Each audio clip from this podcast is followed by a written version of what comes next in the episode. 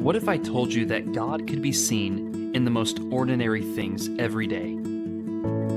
That if we just took a break from the busyness of our lives to just stop and look around, to consider the things that we encounter all the time and overlook, the lessons that we would learn from our children and in our homes, our families. What if I told you that everyday, ordinary events could teach us extraordinary, eternal truths? Would you believe me?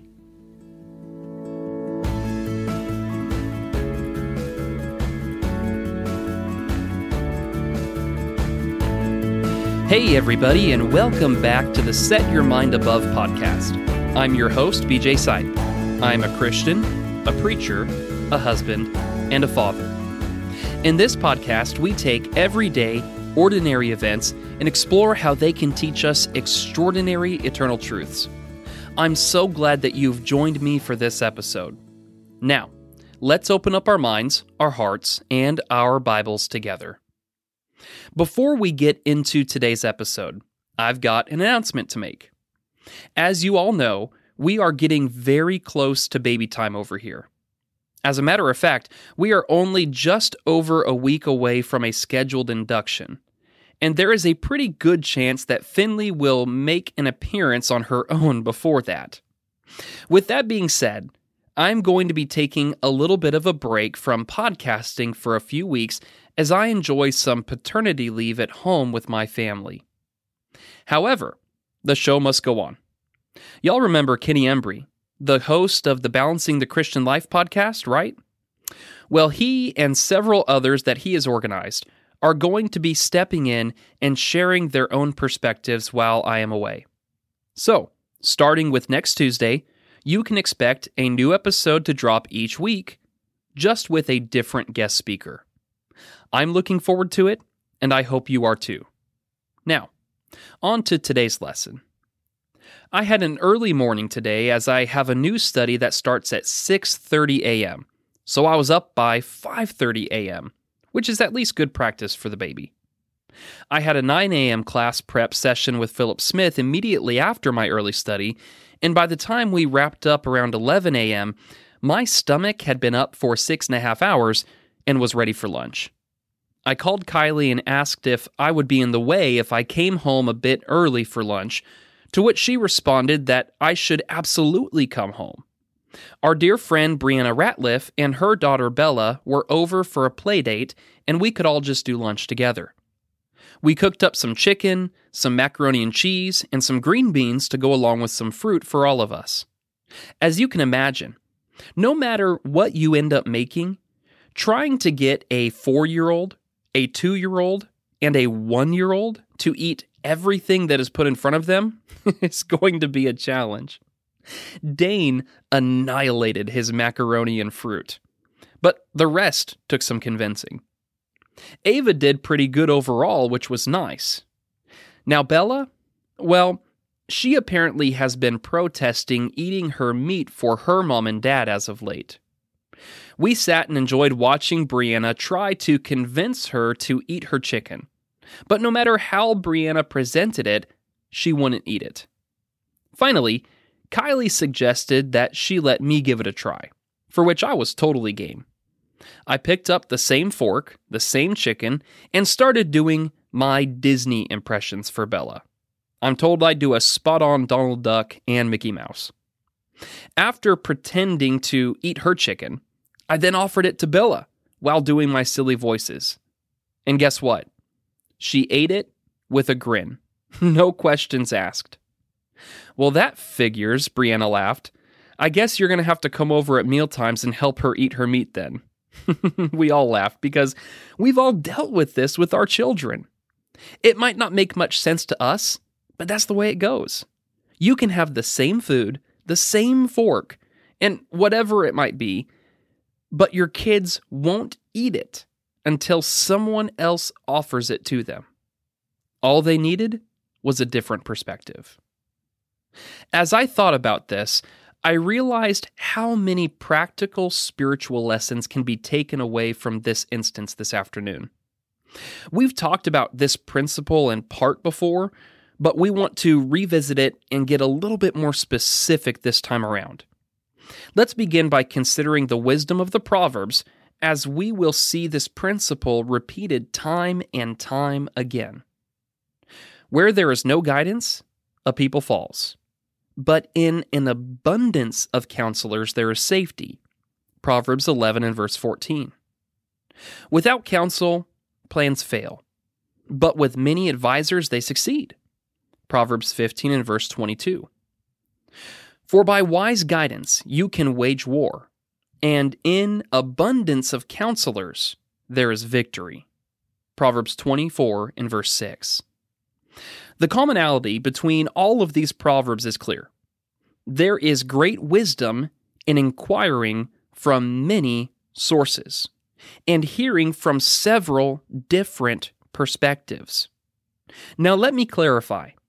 We, and neither are the Proverbs suggesting that there are many truths and that you just choose the one that best suits your desires. That is called having itching ears, and Paul warns Timothy about this in his second letter to him in the fourth chapter. What I am suggesting is that sometimes the truth can be presented in different ways and from different perspectives, and often one will resonate with us better than another. The message is the same, the point is the same. But when we hear it presented by someone else than we've heard before, it's often in this moment that it finally makes sense or becomes easier for us to understand. There are a lot of practical applications as a result of understanding this principle. First, it's important not just to sit at the foot of one teacher.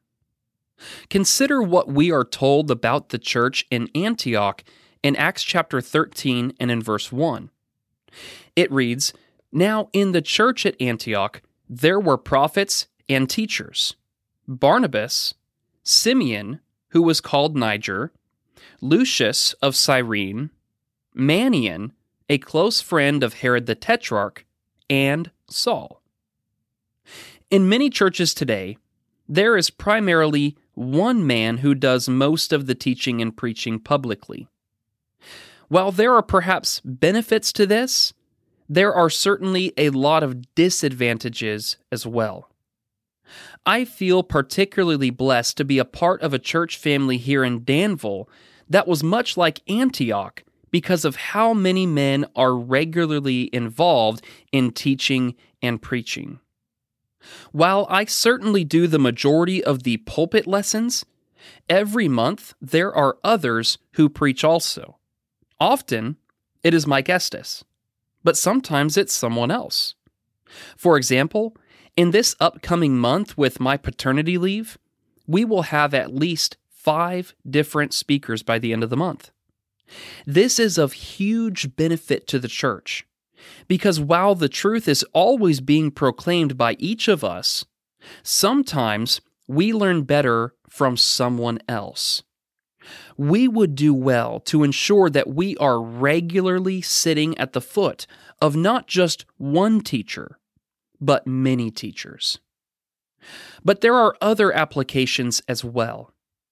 Naturally, as parents, we are primarily responsible for teaching and instructing our children. And see Ephesians chapter six and verse four for more details. However, it is critical that we ensure that our children have good mentors apart from us that they can go to and learn from as well. Growing up, my parents would say things to me until they were blue in the face, but I wouldn't listen. I was stubborn and rebellious. And yet, someone else that I respected would come along and tell me literally the exact same thing from a different perspective. And guess what? It finally sunk in. There is great wisdom in what Paul teaches in Titus chapter two, where older women are to mentor the younger women, and older men are to mentor the younger men. We need mentors, not just one, but many, because with many counselors there is success. There are many more practical applications that we can learn from this truth, but I think that at this point we get the picture. I am excited that in the next few weeks, we get to put this truth into practice. While many of you have graciously shared the encouragement that you get from the perspectives that I offer, and I'm humbled, you are going to get to sit at the feet of some incredible guest speakers over the next few weeks. Guys that I learn from regularly and get great encouragement from. Please tune in for them, and then subscribe to their own podcasts, because the way that they present things might just be exactly the way that you need to hear the truths of God's Word. Thank you for tuning in for this week's episode, and I would invite you back every Tuesday for a brand new episode each week. If you haven't already, be sure to find us on Facebook for occasional announcements and special video sessions. If you have benefited from this podcast, please, if you're able to, be sure to share it with someone else that you think could benefit from it as well. Until next time, know that I love you, that God loves you, and may we all, each and every day, set our minds above.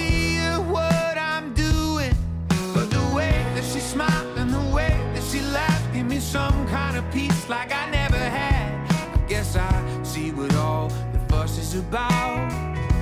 'Cause I got a daughter, I got a daughter now. And if I'm honest, I love it. I wear dumb clothes now and I'm like, what of it? There are innumerable things that I'm no longer above, but that's more than fine with me, yeah. So if that just stuck handed here, I can handle it. That knee scrape, baby, I can examine it. Judge me till you walk a mile in my socks and my sandals, kid. 'Cause I got a daughter now, and she is everything to me. I got a daughter now, and suddenly I cry in movies. And the way that she smiled and the way that she laughed gave me some kind of peace like I never had. Yes, I what all the big whoop is about. 'Cause I got a dog. I got a dog now. Yeah, I got a dog now.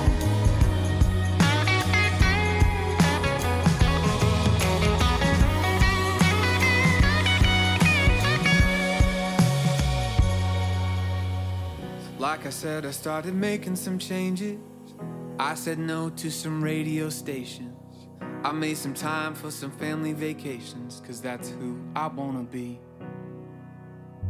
My biggest fan doesn't care if I'm famous, even though the people know what my name is. Yeah, like I said, I started making some changes to be who I wanna be.